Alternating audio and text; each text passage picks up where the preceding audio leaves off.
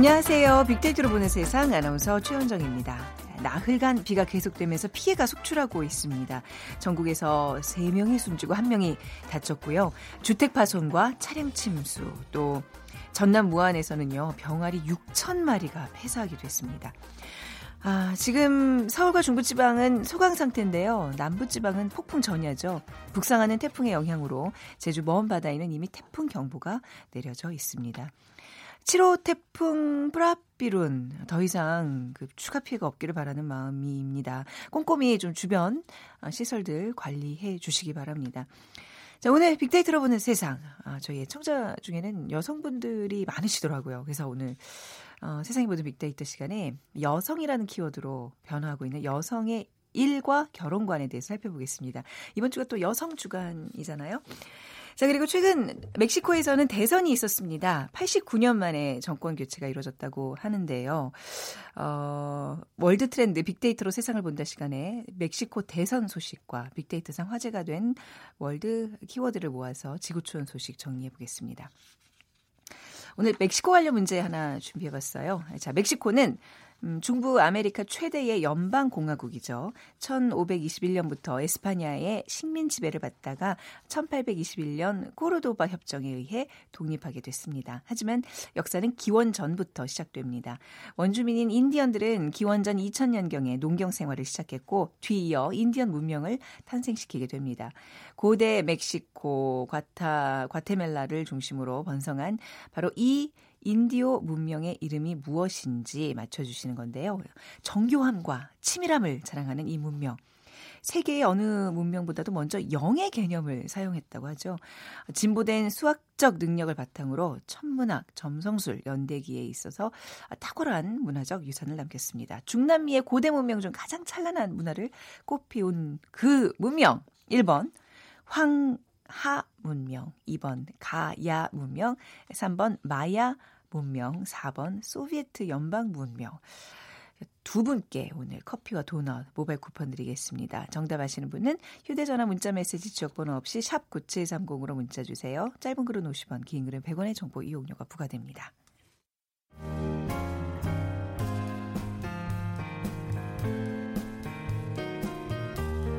미래를 예측하는 힘, 세상을 보는 새로운 창, 빅데이터로 보는 세상.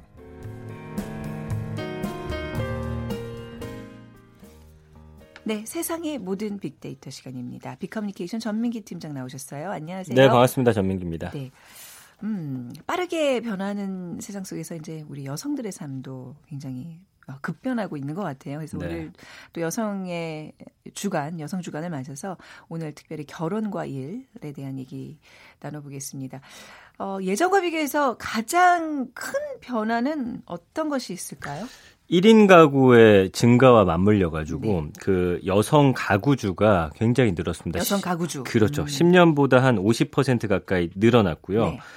전체 여성 인구는 증가했는데 또 30세 이하 젊은 여성의 숫자가 크게 또 감소했고요. 나홀로 사는 1인 여성 가구도 이제 전체 1인 가구의 절반입니다. 정확하게. 네. 예. 그래서 통계청이 발표한 2018 통계로 보는 여성의 삶 이 자료 데이터를 보면은 우리나라 여성 가구주가 607만 2천 가구입니다. 그래서 전년 대비해서 한 2.6% 늘어났고 전체 1975만 가구 중에서 여성 가구주가 차지하는 비중이 30.7%. 네. 2000년에 18.5%였는데 네. 불과 20년이 안 되는 사이에 12.2% 포인트나 증가했죠. 굉장히 많이 늘어났습니다. 보통 혼자 사는 어, 여성들 나홀로 여성 1인 가구 하면 예전에 좀 이렇게 할머니들 네, 네, 그렇죠. 노년층이 좀 많은데 이제는 좀 그런 게 아닌가 봐요.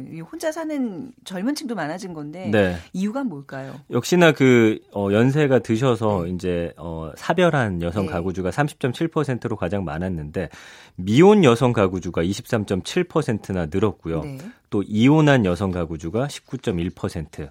어, 이렇게 나타났습니다. 네. 특히 올해 미혼 여성 가구주가 143만 가구인데 10년 전보다 거의 50% 가까이 증가했다라는 게 이제 눈여겨볼 사안이고요.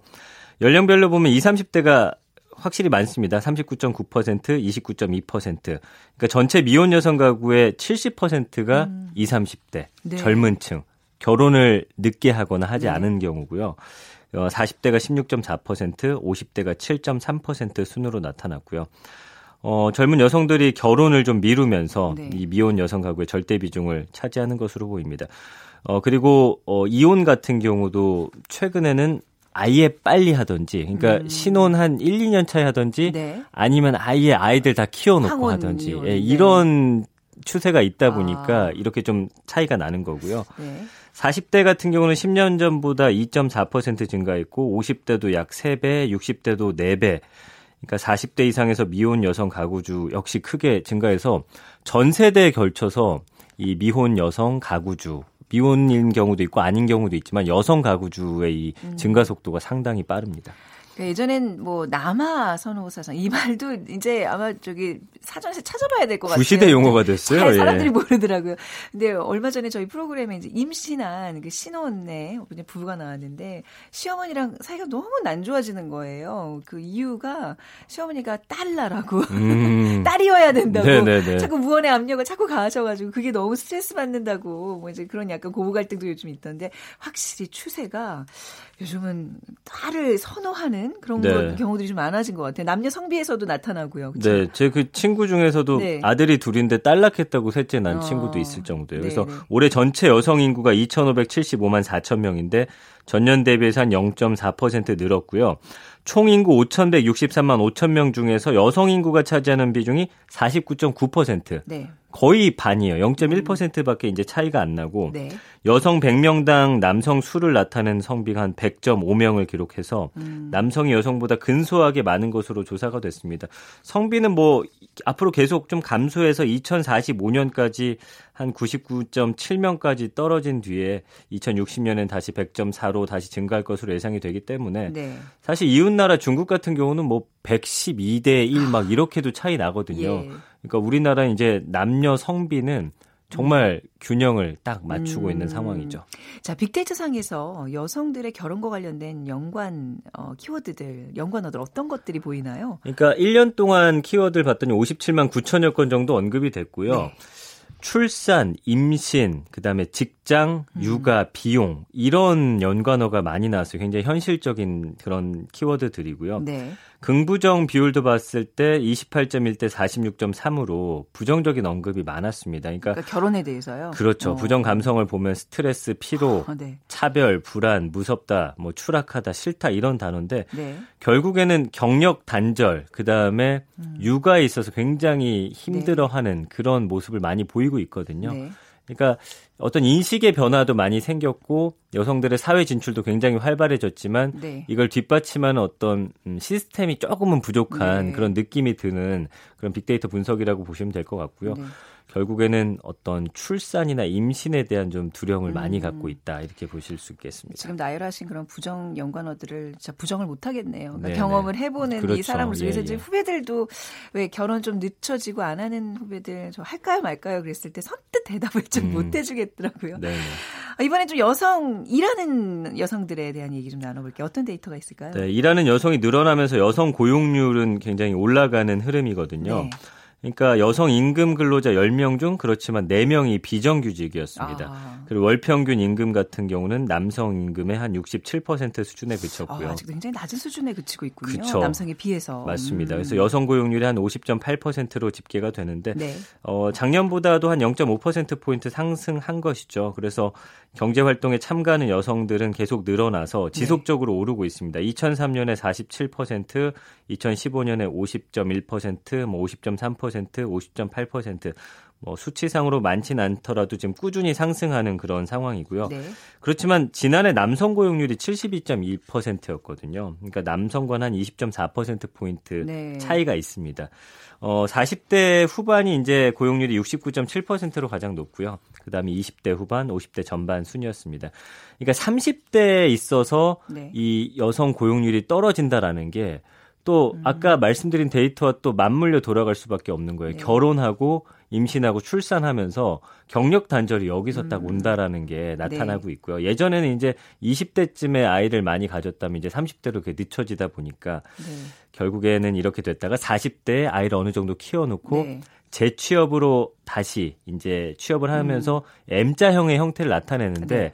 비정규직이 높은 이유가 경력이 단절되고 나서 네. 다시 정규직으로 재입사하는 게좀 아. 어렵다 보니까 네. 비겨, 비정규직 형태의 어떤 근로 형태가 조금 음, 늘어난 음. 상황인 거죠. 그러니까 여아를 선호하고 어떤 여성들의 능력이 조금 더 앞서는 어떤 그런 현상과 경제 활동 어떤 취업과 관련 거에 간극은 아직 계속 좀 있다는 얘기예요. 그렇습니다. 네. 예. 그러니까 비정규직으로 일하는 여성이 40%나 된다는 게 좀 놀라운 수치인데요. 그렇죠. 네. 근로 형태별로 보면 지난해 8월 기준 여성 임금 일로자 어, 한 881만 명 중에서 정규직 근로자가 518명, 58.8%, 네. 그리고 나머지 말씀해 주신 대로 41.2%가 363만 명이 비정규직으로 일하는데 어, 남성 같은 경우는 비정규직 근로자가 한 26.3% 294만 명이기 때문에 이것과 비교해서도 한 14.9%포인트 더 많았거든요. 네. 어, 근로자 형태를 봤을 때 연령대로 보면 비정규직이 한 50에서 59세가 22.7%로 가장 많았고요. 그다음 60대 이상 네. 40에서 49세가 그 다음이거든요. 네. 결국에는 경력 단절 한번 일어나고 나서 네. 그 이후에 이제 연령대는 이렇게 비정규직이 상당히 아, 높다라고 보시면 되겠습니다. 그러니까 약간 이제 비정규직 여성들이 많기 때문에 그 전체 임금 차이가 아무래도 날 수밖에 없는 거예요. 맞습니다. 예, 정확하죠. 여성 근로자 월 평균 임금 수준이 음. 남성에 비해서 저조한 이유도 말씀해 주신 대로 비정규직이 늘었기 때문이고요. 네. 월 평균 임금이 여성 같은 경우는 229만 8천 원, 작년보다는 그래도 9만 5천 원 증가했는데 남성 평균 임금이 341만 원이거든요. 네. 근데 또 여기서 눈여겨볼 사안은 근로 시간은 173시간입니다. 월 근로 시간. 음. 남성보다 12.4시간 조금 짧았습니다. 네. 역시나 비정규직 형태라는 거죠. 음. 이 육아와 관련된 이야기들 사실 남 얘기가 아니잖아요. 우리 전민기 팀장도 마찬가지고 그렇죠? 네. 제 와이프도 예. 경력 단절이죠. 그렇죠. 네. 뭐 저도 이걸 지금 겪어냈고 좀 뭐 아직도 사실 굉장히 큰 괴로움이 있는 영역이지고 네. 이거 이게 아무래도 육아와 여성 이 문제가 해결이 돼야지 지금 모든 이런 여성 경제 활동 그 문제를 해결할 수 있는 것 같아요. 맞습니다. 네. 통계청 자료를 보더라도 이제 여성 취업 장애요인 절반 가까운 47.9%가 육아 부담이었거든요. 네. 그다음에 사회적 편견과 관행이라는 답이 22.9%. 결국에는 이 육아 부담이 음. 이렇게 우리 여성분들의 임금이라든지 뭐 근로 시간 여러 네. 가지의 영향을 가장 주는 첫 번째 요인이었습니다. 제일 중요한 게 뭐 많은 조직에서 이제 뭐 여성들 고용 뭐 전혀 차별 두지 않고 잘한다 그러는 데 중요한 건 그건 것 같아요. 이 여성 임원의 비율 같은 거 있잖아요. 네네네. 뭔가 이렇게 천 유리 천장이 분명히 있거든요. 그래도 네. 확실히 어떤 이 여성에 대한 인식 변화, 여성이 네. 굉장히 일을 잘한다라는 뭐 이런 데는 이제 이견이 없는 게 네. 유리 천장을 뚫는 여성들이 빠르게 늘고 있습니다. 네. 그래서 2016년에 여성 관리자 비율이 20.4%였는데 이게 그 10년 전과 비교했을 때 2006년에 11%밖에 안 됐거든요. 아, 예. 이게 또 2년 전 자료이기 때문에 네. 지금은 조금 더 상승했을 것으로 보이고요. 특히나 뭐 이제 학교장 같은 경우는 굉장히 음. 빠르게 증가해가지고 초등학교에서 학교장 여성 비율이 40.3% 2007년에 비해서 4배나 늘었고요. 네. 그다음에 이제 공무원하고 국회의원 비율도 많이 늘었습니다. 음. 그래서 2016년에 국가직 공무원 중 여성 비율이 50.2%나 됐고 국회의원 비율도 사실 아직 많이 낮은 수치긴 하지만 1992년에 1%였거든요. 네. 근데 2016년에 17% 가까이 늘었다라는 건 이제는 뭐 일에 있어서만큼은 음. 아직도 사회적인 어떤 시스템적으로 차별받는 건 있지만 네. 그래도 이제 인식 적인 면에 있어서는 많이 변화됐고 네. 여성을 인정하는 그런 문화도 많이 성숙해지고 있다 이렇게 볼 수 있겠습니다. 그러니까 이제 여, 능력에 걸맞게 대우를 받기 위해서는 뭐 인식 차별이라는 육아 문제 좀 해결하고 저는 이제 뭐 여성 티오를 맞춰서 뭘 한다는 게 아니라 그냥 자연스러운 현상으로 맞아요. 예, 네. 능력껏 이게 배치가 되는 좀 세상이 됐으면 좋겠어요. 맞습니다. 네, 네. 저도 열심히 하겠습니다. 열심히 살아보겠습니다. 네. 네. 자 오늘 빅커뮤니케이션 전민기 팀장과 함께 여성의 결혼과 일에 대한 이야기 나눠봤습니다. 감사합니다. 고맙습니다.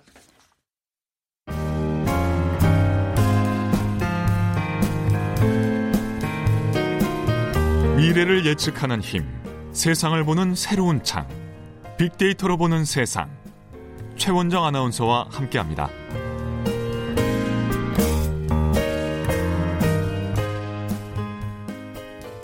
임상훈 국제문제평론가 나오셨습니다. 안녕하세요. 네, 안녕하세요. 네, 저희가 월드 트렌드 빅데이터 세계를 본다 시간 이제 항상 전미기 팀장과 함께 꾸려왔는데 얘기들이 항상 넘치잖아요. 네. 그래서 우리 임상훈 기자와 함께 조금 더 전문적으로 깊이 있게 이 시간 좀 들여다보겠습니다. 아, 전문적으로 깊이 있게 다루기 위해서 바꾼 거군요. 네, 네. 아, 예. 네, 잘, 잘 해주셔야 돼요. 그러니까. 아, 네, 네. 네. 저희, 저기, 퀴즈 먼저 좀 부탁드릴까요? 아, 네. 네. 일단 퀴즈부터 잘 내는 걸로. 네, 잘 내셔야죠. 네. 네. 오늘은 멕시코 관련 문제입니다. 네, 멕시코는 중부 아메리카 최대의 연방 공화국인데요. 역사는 기원전부터 시작됩니다. 원주민인 인디언들은 기원전 2000년경에 농경 생활을 시작을 했고요. 이후에 인디언 문명을 탄생시키게 됩니다. 정교함과 치밀함을 자랑하는 이 문명은 세계의 어느 문명보다도 먼저 영, 숫자 0의 개념을 사용을 했고요.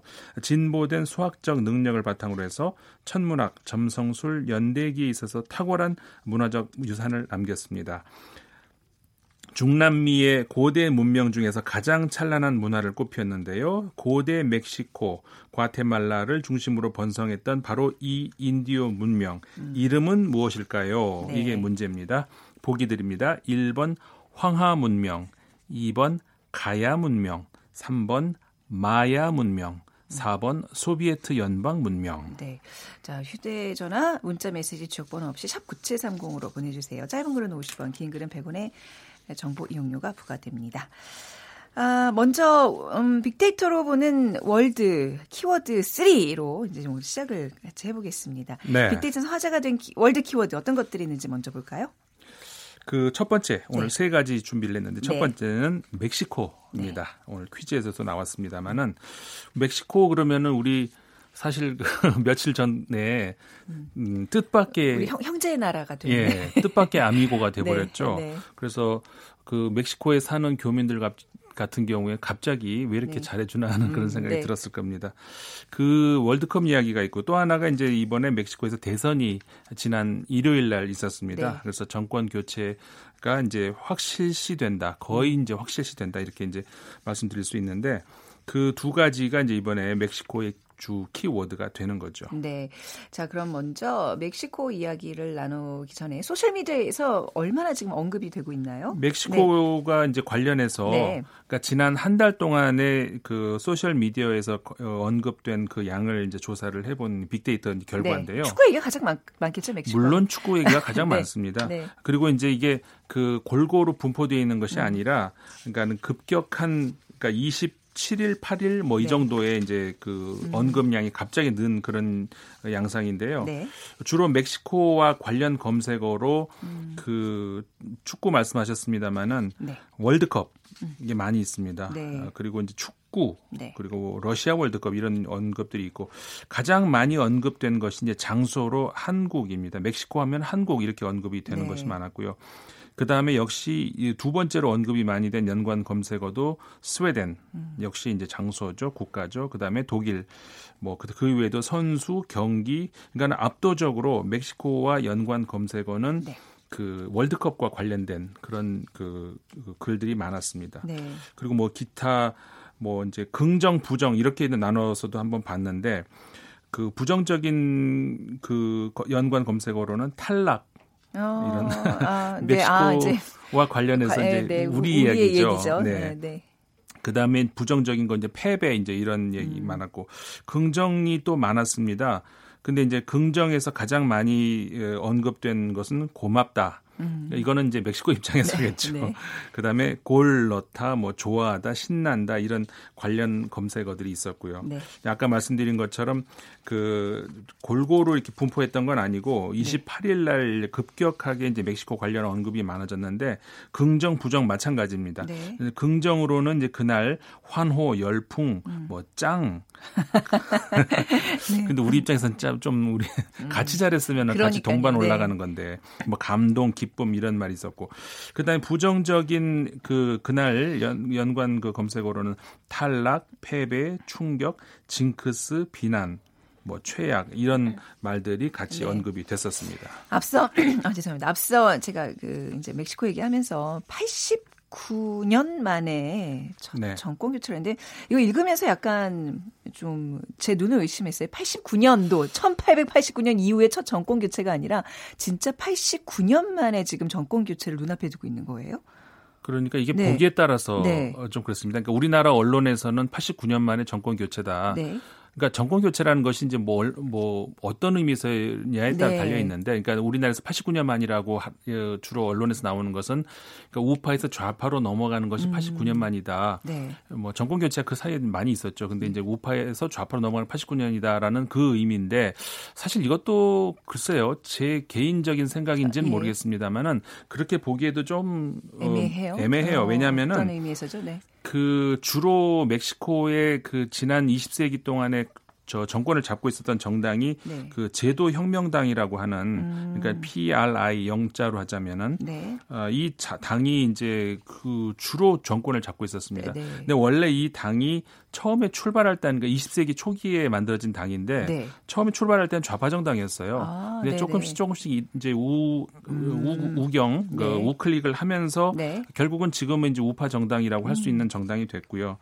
어, 그다음에 이제 그 국민행동당이라고 하는 그 네. 그 전임 그 니에토 대통령 현임이죠 아직까지는 그러니까 음. 대, 대통령 있는 그러니까 그런 정당하고 이제 그 두 정당이 주로 해왔는데 그러니까 그렇게 따지면은 그러니까 아까 말씀드린 제도 혁명당을 우파 정당으로 보면 네. 그러면은 89년 만에 뭐 어. 뭐 좌파로 넘어 그건 맞는데 네. 사실 그 사이에 그 좌파 성향이라고 할 수 있는 그런 대통령들이 있긴 있었거든요. 네. 그 죄도 혁명당이라는 정당을 우파 정당이라고 봐야 되나 좌파 네. 정당으로 봐야 되냐 그거에 따라서 음. 다를 수가 있는데 그 우리나라 언론 외에 다른 또 외신들은 89년 만에 그 좌파로 이렇게 정권 교체다 이렇게 표현하지 않는 아. 그런 언론들도 많이 있습니다. 이렇게 이분법적으로 우리가 좀 이게 뭔가 그렇게 좀 얘기를 해야 좀 감각적이잖아요. 그런 네, 의미에서 극적인 어떤 네. 효과를 음. 보기 위해서 그런지 모르겠습니다. 네. 그러니까 아무튼 이번에 정권 교체를 눈앞에 두고 있는데 이, 이 사람 이름이 지금 오브라도 네. 뭐죠? 오브라도. 르 네, 오브라도르 후보. 네. 근데 그 전에도 뭐 여러 번 도,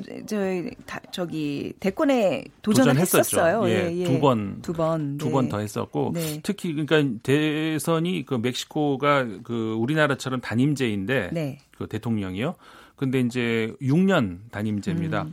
그러니까는 이번이 2018년이고 네. 2012년에 한 번 있었고 2006년에도 이제 그 두 번 어, 총선 저 대선에 나왔었는데 네. 그 특히 2006년 대선 때는 정말 아깝게 졌어요. 어. 어, 0.5% 정도 차이로. 그때 부정 투표 논란도 맞습니다. 좀 있었고 예. 그러니까 그 멕시코 하면은 약간 음. 부정적인 이미지로는 네네. 그 마약, 부패 뭐 부패, 이런 이야기들이 뭐 전체적으로 다 그런 건 아니지만 네. 약간 북 쪽으로 음. 가면 그런 게 있는데 그러니까는 그 선거 때도 약간 그런 논란이 항상 있어 왔어요. 네. 그 개표 중에 갑자기 정전이 된다던가 정전됐다가 하필 개표 때 그러니까요. 네. 하필. 하필 그랬다가 다시 네. 불이 들어왔는데 역전이 된다던가 어. 뭐 이런 일들이 가끔 있는데 네. 어, 그런 음. 거로 인해 가지고 이제 그 선거에 대한 불복종 네. 이런 것들도 많이 있습니다. 네. 멕시코의 트럼프라면서요. 이분이 아주 성질이 성질이라 그래도 내요. 다혈질의 예. 예. 소유자라고. 네. 그렇습니다. 이제 비슷한 점이 많이 있어서 그런 어 어, 나이도 지긋해 보이고 그다음에 자국 중심주의적인 음. 어떤 그런 사고를 가지고 있기 때문에 네. 뭐 국수주의자라고까지는 말을 할 수 없지만 네. 어 약간 그런 게 있기 때문에 이제 그리고 음. 약간 그 말씀하셨습니다. 다혈질이 약간 네. 그런 기질이 있어요. 네. 그러다 보니까는 그 미국하고 국경선을 음. 좀 맞대고 있지 않습니까? 네. 그러니까 두 트럼프가 지금 맞대고 있는 거 아니냐. 네. 아, 국경 문제를 혹시 부딪히는 것 아니냐. 그럴 수도 있겠죠. 예, 네. 그런 우려가 있었는데 두 대, 그러니까 이미 한 명은 당선, 음. 그러니까 대통령과 당선자죠. 아직은 네. 두 대통령이 아니라 통화를 이미 했습니다. 네. 아, 두그 대통령과 당선자가 통화를 해서 음. 뭐 서로 이야기하는 거 들어보면은 우리 잘 맞는 것 같다. 네. 아니 뭐 시작이야 다 통화야 그렇게 하죠. 네. 음. 네. 근데 사실 우리 저기 처음에 트럼프 대통령과 김정은 국방위원장도 그렇게 뭐 회담까지 할 줄 누가 알았습니까? 아, 네. 그뭐 뭐 브로맨스까지 얘기가 아, 하잖아요. 오히려 이렇게 극과 극, 그러니까 비슷한 성향의 사람들끼리 잘 통할 수도 있어요. 네, 그렇죠? 그럴 수도 네. 있는 것 같죠. 그래서 네. 이미 전화 내용도 보니까는 음. 나프타 나프타가 이제 북 그 아메리카의 그 네. 자유무역이잖아요. 그거 하지 말고 우리 단둘이 하자. 어. 뭐 이런 이야기도 한다던가. 네. 약간 좀 속 둘이 시원시원한 성격은 있는 것 같아서 네. 또 의외의 결과가 나올 수도 있을 것 같습니다. 언제 언제 결정이 돼요? 이 지금 뭐 예상으로 며, 며칠이 걸려요. 근데 사실상 네. 차이가요. 2위하고 20% 이상 차이가 나기 때문에 아. 이건 뭐 그냥 100%라고 네. 봐도 되는 거죠. 공식화 시키는 거는 이제 약간 며칠이 걸릴 네. 수도 있습니다. 오늘 키워드가 사실 뭐 멕시코 월드컵 남인데 월드컵 얘기는 짧게 할게요. 네. 예. 어떤 얘기 해주실 수 있을까요? 월드컵 네. 관련 검색어는 네. 물론 이제 한국, 러시아, 뭐 음. 피파, 그다음에 음. 특정 그 음료 업체가 또 네. 언급이 많이 됐더라고요. 음. 그 부정 긍정 모두 하여간 골고루 많이 네. 됐고요. 네. 뭐 주로 이제 긍정적으로 부정적으로 많이 언급이 된 것이 그 어, 28일 날이 네. 주로 많습니다. 네. 어, 그러니까 그날이 이제 우리가 이제 뭐 이기도 하고 탈락도 하고 뭐 이런 네. 그럴 텐데 뭐 긍정으로는 우승 기원 뭐 기쁘다 당첨 뭐 이런 말들이 많고 네. 그다음에 부정적인 그 거, 관련 검, 검색어로는 탈락, 네. 패배, 비난, 충격, 징크스 이런 말들이 많이 네. 있었습니다. 아마 어제 오늘 새벽이었죠. 벨기에와 일본전에서 처음에 일본이 2대 0으로 이기고 있었는데 네. 이게 만약 일본의 승리로 끝났으면 이번 월드컵에 대한 부정 연관은 엄청 우리나라에서는 폭발하지 않았을까라는 네. 생각도 해봅니다. 저는 못 봤는데 정말 재밌었겠더라고요. 예, 손에 땀을 쥐는 경기였습니다. 예. 자, 세 번째 키워드로 나, 넘어갈게요. 난민 문제가 사실 굉장히 네. 뜨거운 이슈이기 때문에 이 얘기를 좀 더 해보고자 하는데 네네. 네. 관련 언급량이 어떤가요? 관련 언급량이 이제 우리가 예상할 수 있는 것처럼 굉장히 많습니다. 그 난민 하면은 이제 주로 아까는 우리가 긍정 부정이 골고루 있었잖아요. 네. 근데 지금 현재까지는 난민 관련 그 검색어 관련 검색어는 부정이 압도적으로 음, 많고요. 이게 어떻게 보면 좀 여론을 반영했다고 봐야 될까요? 빅데이터 상의 어떤 이런 긍부정 분포를요? 그렇죠. 결국은 네. 그러니까 이 빅데이터가 여론을 반영해서 만, 네. 나온 것이기 때문에 어, 부정, 그러니까 가장 많은 연관 업무가 범죄 음. 역시 부정적이죠. 네. 그다음에 혐오, 어. 뭐 굉장하다 이건 긍정적인 의미인데 네. 어, 심하다, 반대한다, 뭐 정확한 뭐 이런 등등의 이제 음. 이 말들이 있는데 주로 부정적인 언급이 많고요. 네. 주로 부정적인 언급이 마, 많이 나왔을 때가 6월 17일 날이 가장 많, 많았습니다. 네. 그날 마찬가지 범죄 위험, 부정적 뭐 그 아픔, 폭행 그런 관련 음. 말들이 있었고요. 네. 긍정적인 그 검색어가 가장 연관 검색어가 많았을 때는 27일인데요. 그때는 인도적 안전, 음. 도움, 소신 발언, 뭐 이런 등등이 관련 검색어로 나왔거든요. 네. 그때 정우성 씨 배우 정우성 씨가 이제 관련 인터뷰도 아, 하고 네네네. 네, 네. 그랬잖아요. 네. 그런 거 관련하면서 아마 이제 이런 어. 그때의 어떤 아까 우리가 제가 말씀드렸다시피 소신 발언 이게 네. 연관 검색어로 나왔거든요. 음, 네. 그러면서 그때 그날 그 긍정적인 언급이 음. 많았던 것 같습니다. 그 저번에도 우리 한번 남의 문제 다루면서 이제 앞으로 사회에서 이 찬반 논란이 굉장히 네. 팽배할 것이다 얘기를 했는데 안 그래도 뭐 사무실에서도 이제 직원들과 우리 같이 동료들과 이 얘기를 가끔 하는데 정말 정확하게 한 반반 정도 나뉘어서 음. 뜨겁게 음. 논쟁을 벌이거든요. 네. 근데 어떻게 풀어야 될까요? 사실 네. 원론적으로 네. 말씀을 드리자면 이게 굉장히 긴 이야기가 될 수도 있지만 그렇죠. 네. 정말 짧게 얘기를 하면 원론적으로는 난민은 수용해야 되는 것이 맞죠. 아, 그렇죠. 맞, 는데 왜냐하면 우리가 국제 국제법으로 돼 있고 네. 국제법은 국내법하고 똑같은 적용이 돼야 되는 거거든요. 네. 원론적으로 맞습니다. 근데 다만 이제 이게 어, 국내 치안과 관련을 음. 지어서 해야 되기 때문에 네. 그러니까 전 제 생각에는 관리 공무원이 부족하다는 것은 이유가 되지 않고요. 그러니까 음. 공무원을 늘려서 그거를 어저 검증을 하고 네. 정말 잘저 선발을 해야 되는 이런 것들이 과정이 필요하겠죠. 네. 그런 과정 없이 공무원이 부족해서 우리가 능력이 안 된다는 것은 어떻게 보면 임무 방기라고 할 수가 있는 것이죠. 외 신에서의 시선은 어때요? 지금 우리 난민들 이렇게 지금 보도가 수업... 서서히 나오고 네, 있어요. 네 특히 이제 파이낸셜 타임스 영국 신문이죠. 음. 7월 어, 1일자 보도에서 보니까는 한국이 그만큼의 어떤 경제 능력이 있는데 너무 음. 책임을 지지 않는다. 음. 그리고 또 하나가 좀 아픈 것이 과거에 한국도 난민 유발국이었다. 그래요. 그 점도 정확한 4.3 제주 네. 때 네. 그러기 때문에 왜 그때는 난민을 아. 다 받아달라고 해놓고서 네. 일본으로 많이 갔다고 하더라고요. 그렇군요. 그런 책임을 질 필요가 있다 이런 이야기들이 음. 어, 보도에서 나왔습니다. 네, 저 이번 주에 또 화제가 됐던 월드 소식들 트렌드 빅데이터로 이렇게 뽑아봤습니다. 국제뉴스 전문 임상훈 평론가였습니다. 감사합니다. 네, 감사합니다. 네, 오늘 마야 문명 정답 맞추신 6108님 김혜진 님, 어제 중학생 딸 사회 시험 공부하면서 같이 공부한 건데 하셨어요. 8021님, 학교 다닐 때 배운 것이라고 해도 이렇게 시간 되면 다 잊어버리게 된다니까요 하셨습니다. 두 분께 커피와 도넛 모바일 쿠폰 드리면서 자 오늘 빅데이터로 보는 세상 마무리하겠습니다. 지금까지 아나운서 최현정이었습니다. 고맙습니다.